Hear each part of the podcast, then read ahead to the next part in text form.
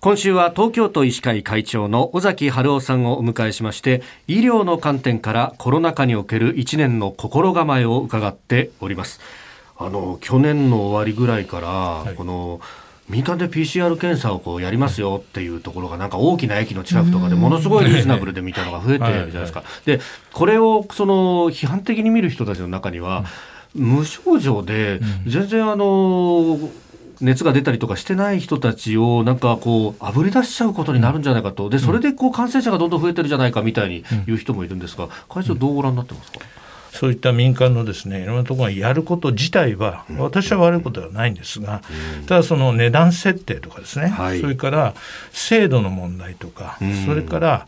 えー、陽性に出た場合に確実に、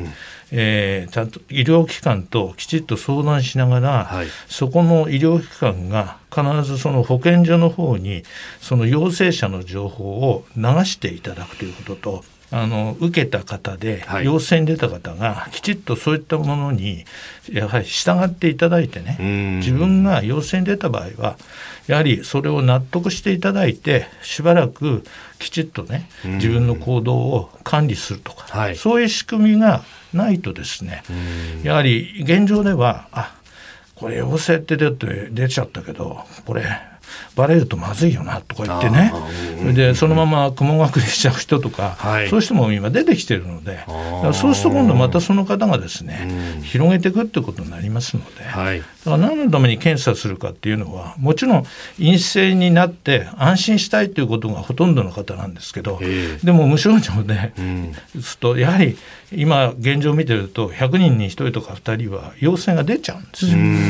だからその陽性に出た方がやはりどうお考えになるか、はい、であこれは感染を広げちゃいけないぞと思って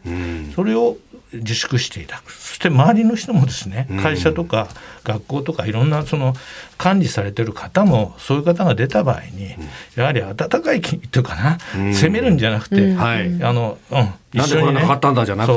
感染を防ぐためには君は休んだ方がいいんだよっていうようなねそういうやっぱり社会になってほしいと思いますよね。あのーこのコロナが始まったぐらいの時とかっていうのはこの陽性になった人は無症状であれば何だろうがみんな入院するっていうふうになってたから、これが医療逼迫に直接つながってしまうっていう危機感がありましたが、やっぱりあの10月の24日でしたか、あの制度が変わって、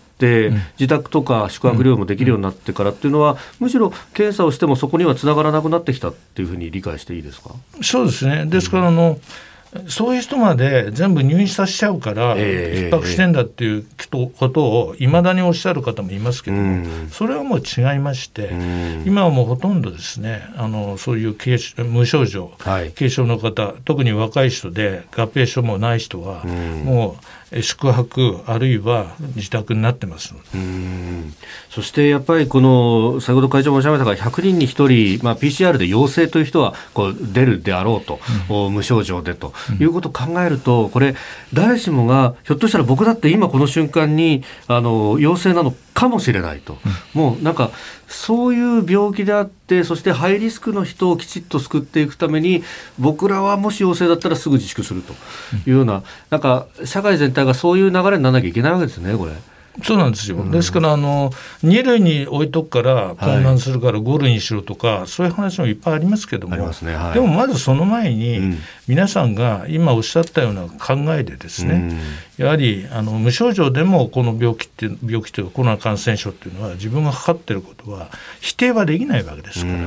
ですからかかっているつもりになってですね人にうつすような行為はやっぱりしない、うん、それはあの昨日も言ったようなですね、はい、やはりきちっとマスクをするとか、うん、距離を守るとか、うん、そういうあの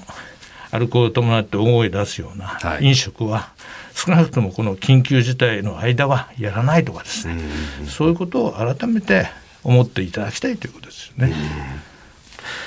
えー、今週は東京都医師会会長尾崎春夫さんにこの1年の心構え伺ってまいります。会長明日もよろしくお願いします。よろしくお願いします。